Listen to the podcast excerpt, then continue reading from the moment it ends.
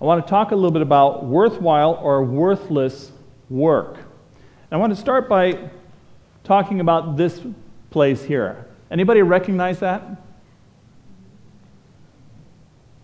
Aside from my kids? Do you know what it's called? Angkor Wat, yes.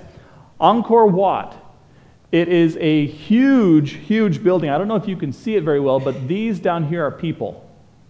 Okay? People walking on this causeway here. Here's the outer wall. This is a moat down here. Uh, five spires here with a central spire. Okay? And you can see big jungle trees here. It's a huge, huge place, okay? And it is, it's on the flag, the Cambodian flag. It's the national monument of Cambodia. Uh, it was built back in the 1100s, and it has more stone in it than all the pyramids of Giza combined. It's huge.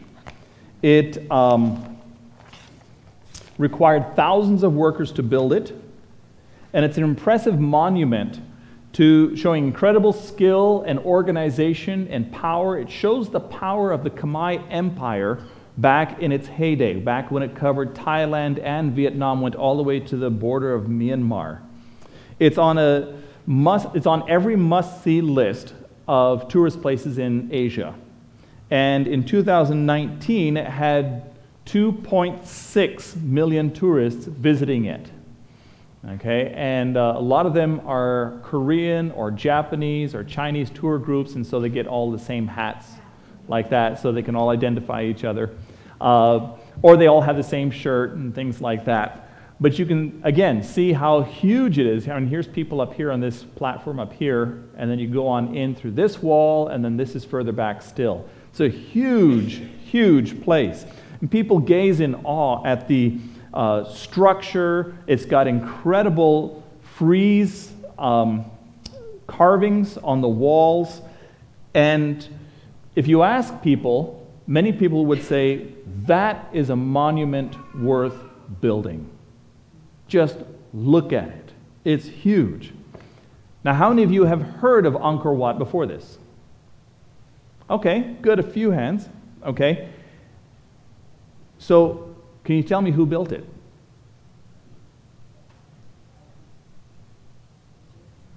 Who? Genghis Khan? No. Okay. It was Khmer. Okay? Uh, can you tell me what its purpose was?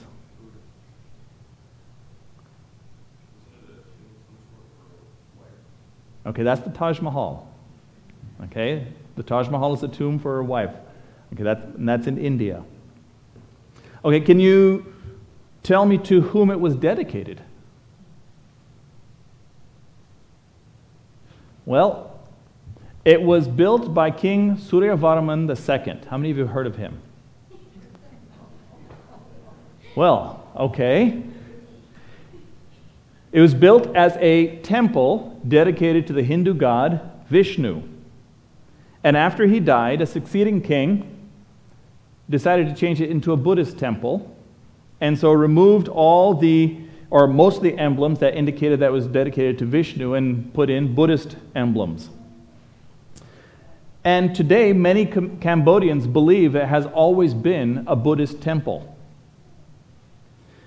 The temple fell into ruin and was used by just a handful of people for many, many years. The jungle kind of swallowed it up. And then in the 1860s, a French explorer rediscovered it, in quotation marks. It had never really been lost, but it was not really well known either. He rediscovered it, and then the French started trying to do some restoration and after massive work, which was halted during the Khmer Rouge era, I think in 2004 they said it's no longer on the endangered list of UNESCO heritage sites because of the restoration that has gone on. It's been doing, they've been doing a good job with restoration. And most people who visit don't care who built it, and they don't care what its purpose was. All they want to do is go look at it and take selfies. so tell me, what was the benefit to King Suryavarman II in building this monument? What was the lasting be- benefit? Its purpose was changed after he died, and then the temple was forgotten. Most people don't care who built it. None of you even heard of him. And granted, you're half a world away, but people in Thailand haven't even heard of Suryavarman II. Um, it's being used for something he never intended to be used for, and it didn't keep his kingdom from becoming just a shadowy memory. So, what was the lasting benefit in building this huge structure that took thousands of workers, many years? What was the lasting benefit? We're often like King Suryavarman II. We invest our time, our energy, our intelligence, our creativity into monuments or projects or tasks that have no lasting benefit. Now, these tasks or projects or monuments may look impressive and receive the applause and praise of people for a while, or at least until the next viral video comes out. And then everyone's forgotten about it. And so, what is the lasting benefit? Well, King Solomon, the wisest man who ever lived, wrestled with this question in the book of Ecclesiastes. Turn with me to Ecclesiastes chapter 1.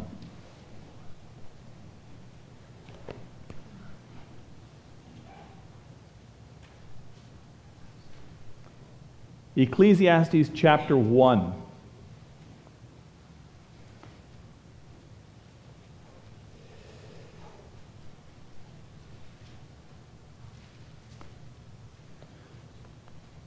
Solomon begins by writing the words of the preacher, the son of David, king in Jerusalem. And the first words of this great book are Vanity of vanities, says the preacher.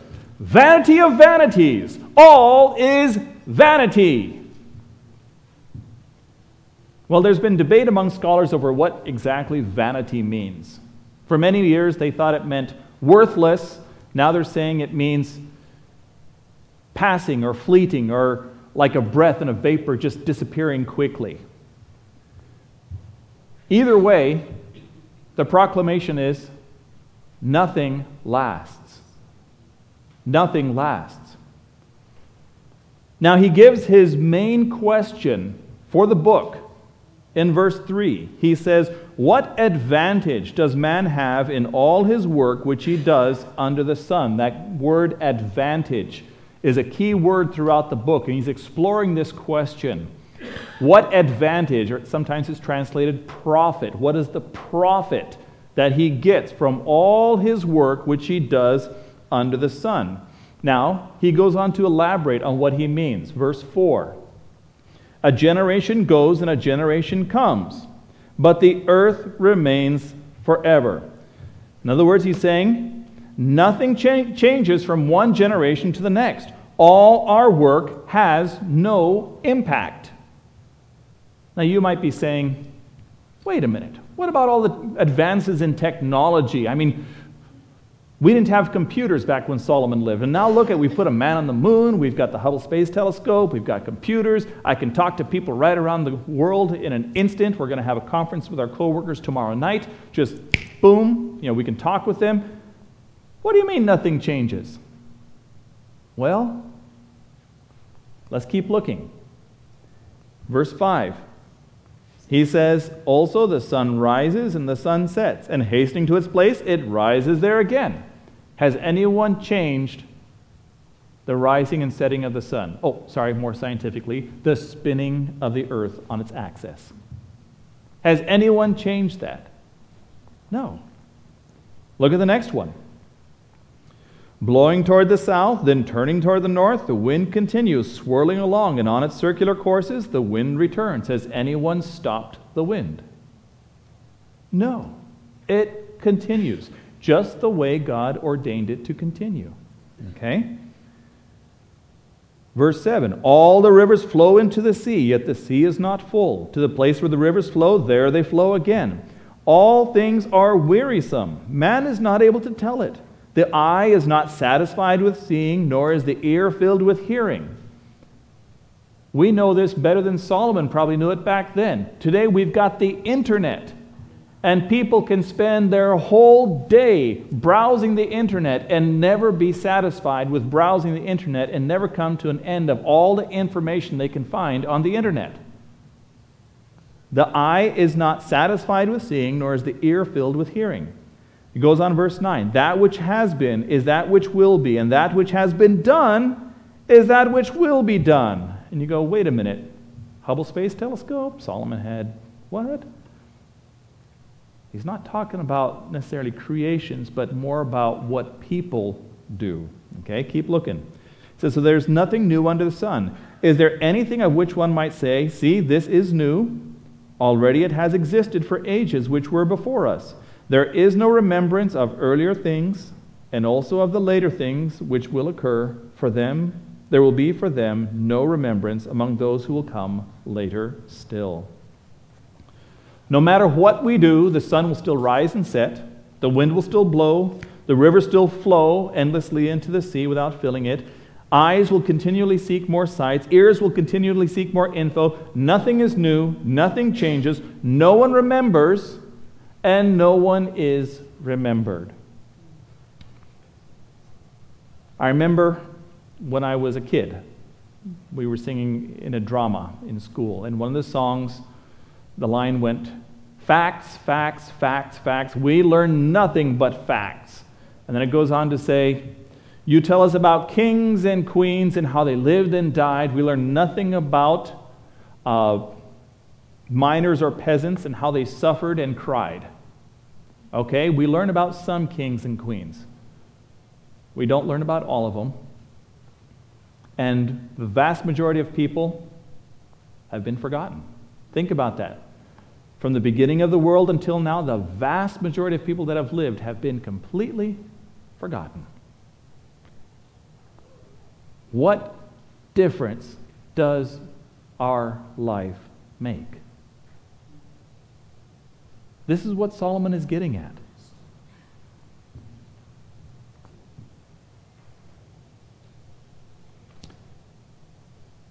We long to do something significant with our lives. We want to invest ourselves in something worthwhile. There's a longing in our lives to leave a mark, to be remembered, at least by friends and family, for a little while, to have accomplished something with our lives that gives reason and meaning to our lives. We want to be able to say, This was my purpose in life. It was for this that I existed. Now, some of you who are younger, maybe you aren't thinking that way yet. You're just thinking, I want to have a good time. Trust me, it'll come. And you'll reach a point in your life where you go, What have I done with my life? What am I going to do with my life? We take up pursuits. Maybe we just say, ah, it's worthless, and we pursue pleasure. Other people try to build monuments like Suryavarman.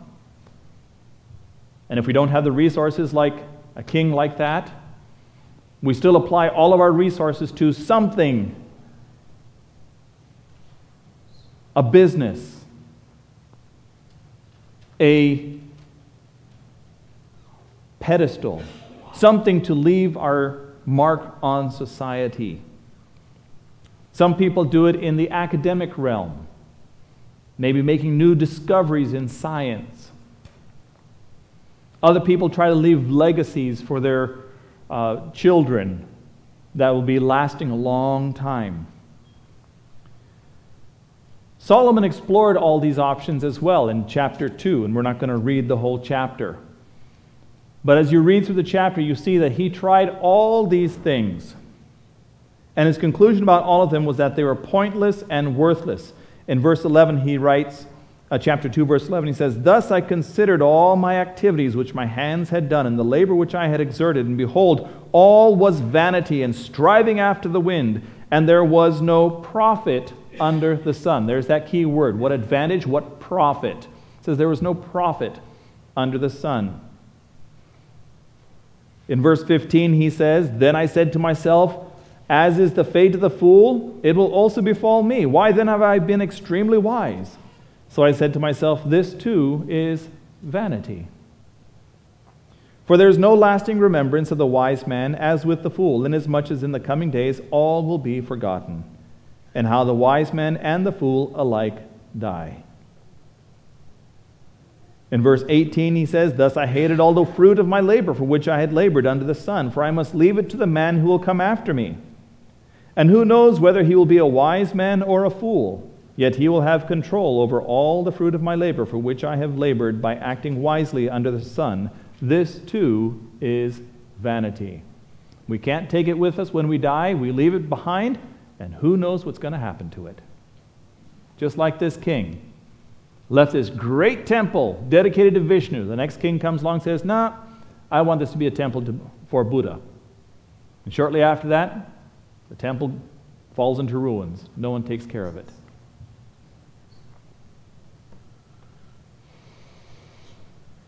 So, what is the outcome?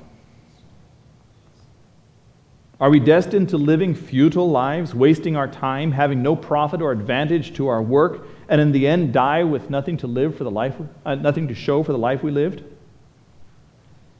Well, Solomon had an answer for that as well. His answer is to find contentment, fulfillment, and happiness in the work that God has given us to do. In chapter 2, verse 24 through 25, he says, There is nothing better for a man than to eat and drink and tell himself that his labor is good. This also I have seen that it is from the hand of God. For who can eat and who can have enjoyment without him? And in the book, Solomon's conclusion is okay, there is no profit that we can earn, but the reward from God is contentment in the worship of God, the work of your hands, and the wife of your youth. And so his point is this if you are searching for significance and meaning in life, it is found in being content and enjoying the worship of God, the work of your hands, and the wife of your youth.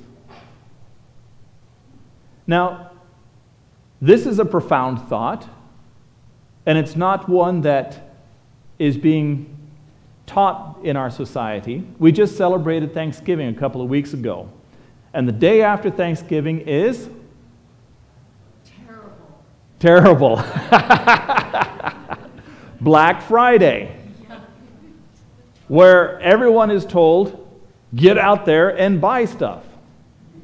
And in fact, Black Friday no longer is limited to Friday. It starts before Thanksgiving and runs for weeks after Christmas.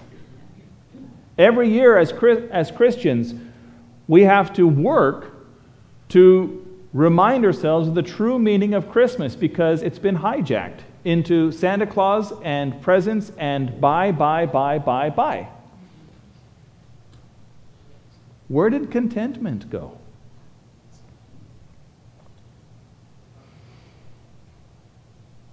We're like hamsters on the proverbial wheel. We run and pursue and seek and strive and arrive nowhere. And that's what Solomon is getting at. He says, Be content and enjoy the worship of God, what we're doing here this morning the work of your hands, and the wife of your youth. Or, in the case of wives, the husband of your youth. Now, you might be saying, is that it? Is that all there is to life? Is there nothing to which I can apply myself that will have a lasting impact? I'm glad you asked. Solomon was the wisest man who ever lived, but he didn't know everything. He never met Jesus. He never knew Jesus or knew about Jesus. Jesus had something different to say. Turn with me to Matthew chapter 6.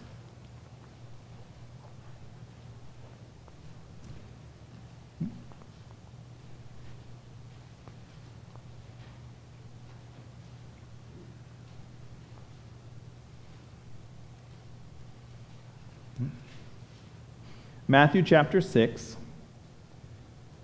in verse 31. Can we get the slide advancing here? There you go. Matthew chapter 6, verse 31.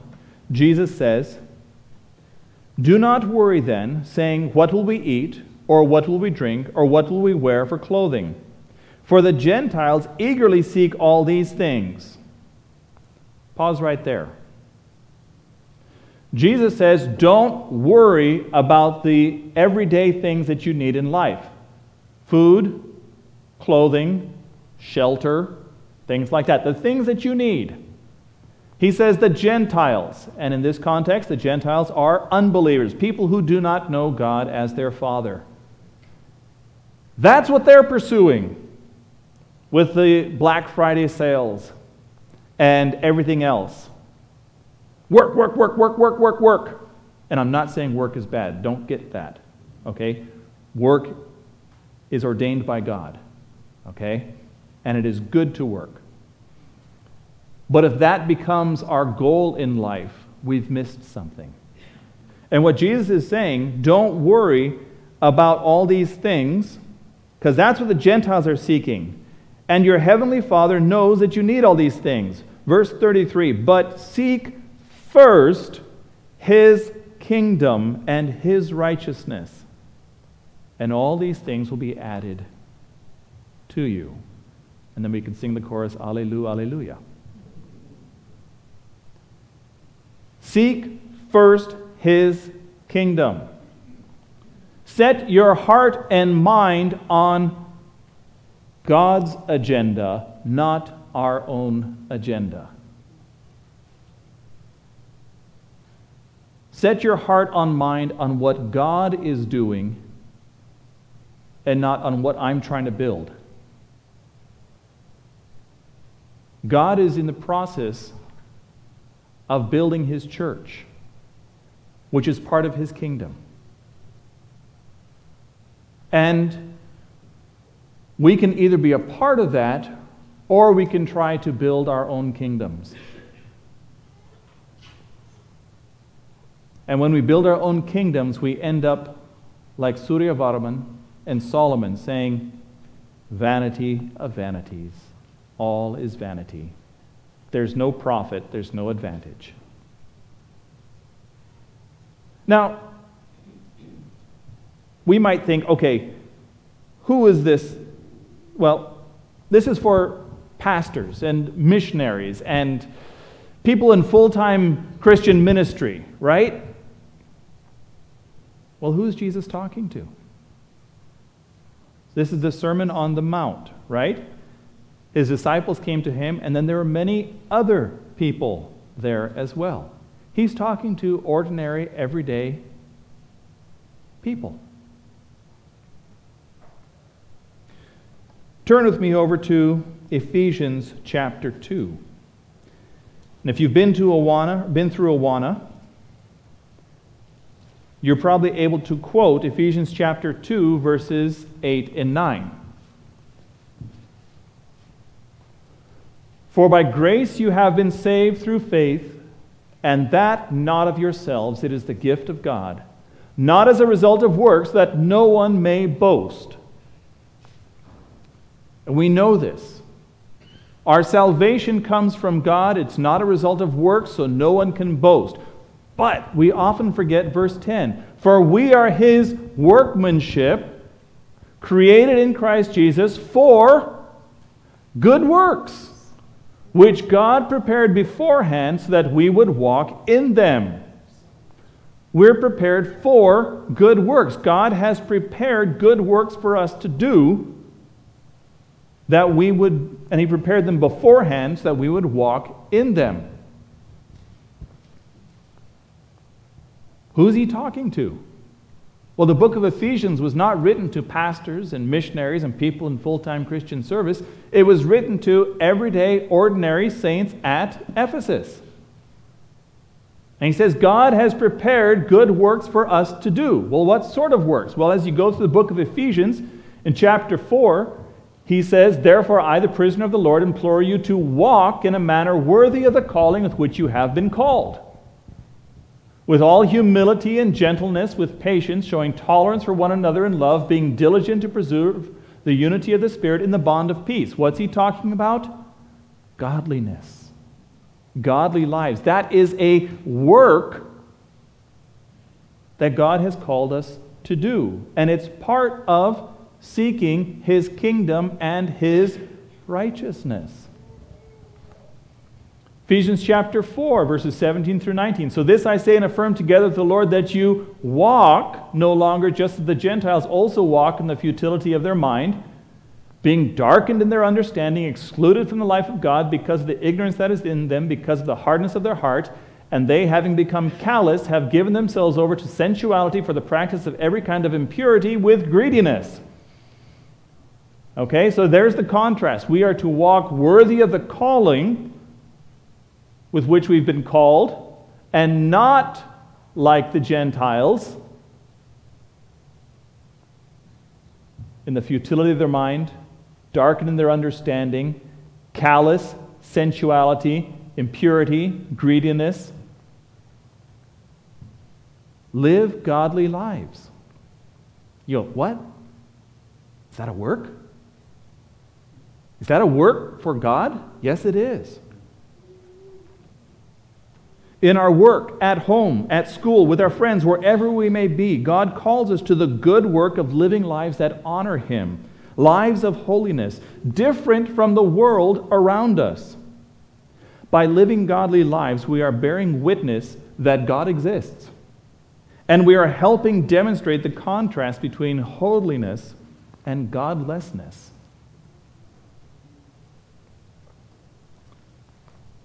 Ephesians chapter 4, verses 11 to 13. And he gave some as apostles, and some as prophets, and some as evangelists, and some as pastors and teachers for the equipping of the saints for the work of service, the building up of the body of Christ. What's the body of Christ? The church. Until we all attain to the unity of the faith, of the knowledge of the Son of God, to a mature man, to the measure of the stature which belongs to the fullness of Christ. What this is talking about is the spiritual gifts that God has given to the church. He's given individual people spiritual gifts. For what purpose? For the equipping of the saints, for the work of service, for the building up of the body of Christ. Each of us has a spiritual gift, and we are to use it to help build one another up. This is a work of God. Not everybody is a pastor. Not everybody is a missionary. But everybody has a spiritual gift that they are to use for building up one another in godliness. When you show up to church on Sunday and are eager and ready to worship the Lord, your attitude affects those around you and helps them be eager and ready to worship the Lord. When you comfort those who are grieving with the comfort that God has given you, you are using your spiritual gift for the building up of the body of Christ.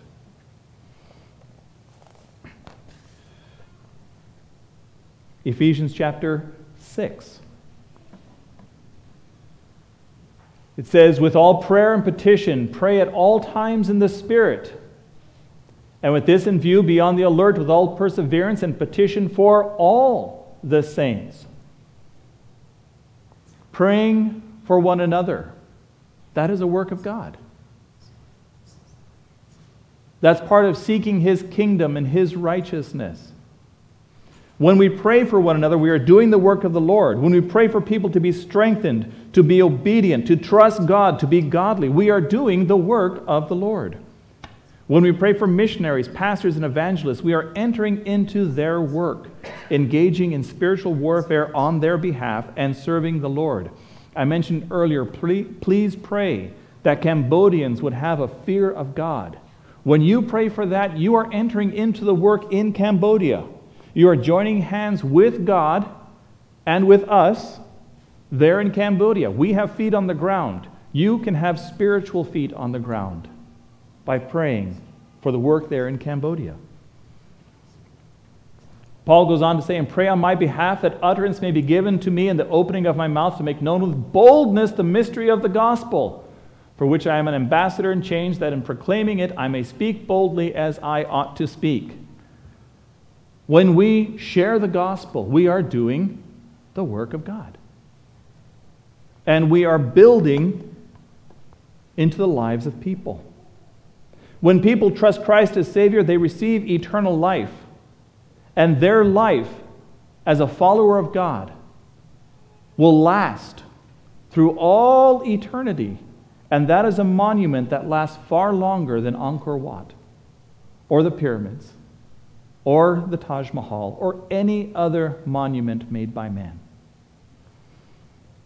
Now, is there anything that I've listed here that ordinary people working ordinary jobs, living ordinary lives cannot do? Anything? It takes no special talent to live a godly life. It takes no great intellect to pray for one another. It takes no special training to share the gospel with other people. It does not require moving to the ends of the earth or leaving your family behind to do these things. These are things that we are to do through our daily lives. Now, I'm going to embarrass a couple of people here. I see this taking place in the lives of people here in this church. I've seen it over the years. Graham has his own business to support his family, works hard at his business. And for the last, I don't know how many years, more than 20 years, he's been teaching the adult Sunday school class here at church. He's been an elder here at church, helping shape and direct this church involved in the decision making of this church. His life has been a part of the legacy of this church. Is he a pastor? Well, he is an elder and he has a pastor's heart and he's been doing the work of a pastor, but he's not in professional Christian ministry. Carmen back there has worked as in construction for all your life,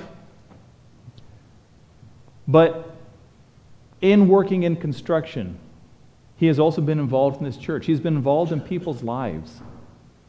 He has taken opportunities to share the gospel. I got a chance to work with him while I was in seminary, and we would listen to the radio, sermons on the radio while we're working and bearing testimony. His impact in my life has been tremendous. All of that is the work of the Lord. All of that is the good works which God has prepared beforehand for us to do. And it doesn't require you to be a pastor to do it.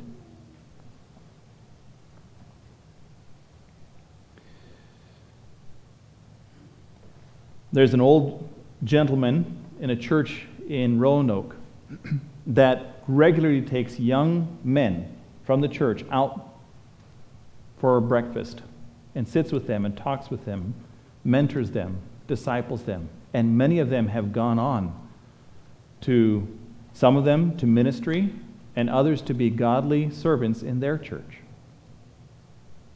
That's the work of the Lord.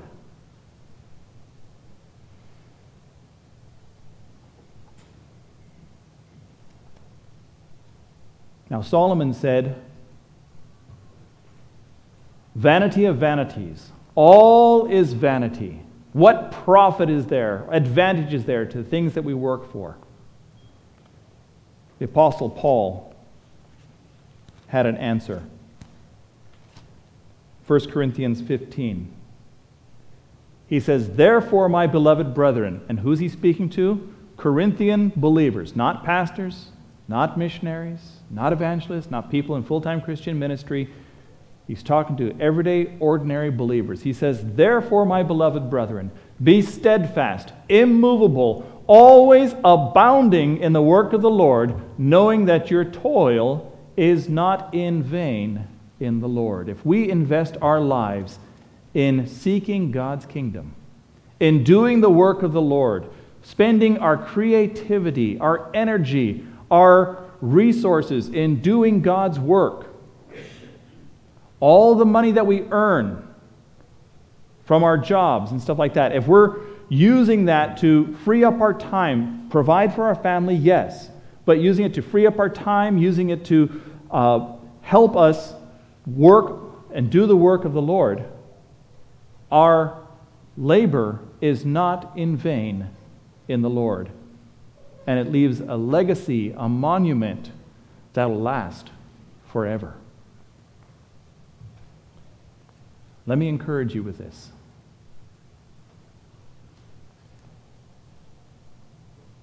My beloved brethren, be steadfast, immovable, always abounding in the work of the Lord, knowing that your toil, your labor, is not in vain in the Lord. Let's pray.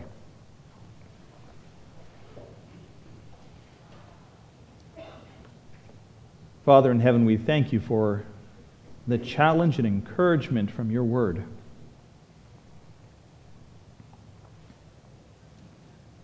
It's very easy to get distracted, to begin thinking of the things that might be fun, that might be interesting, and they may not be wrong, but they are distracting from doing your work. Help us to abound in your work. Help us to seek first your kingdom and your righteousness, trusting you to take care of our needs. Help us to use our resources for your work, laying up our treasure in heaven.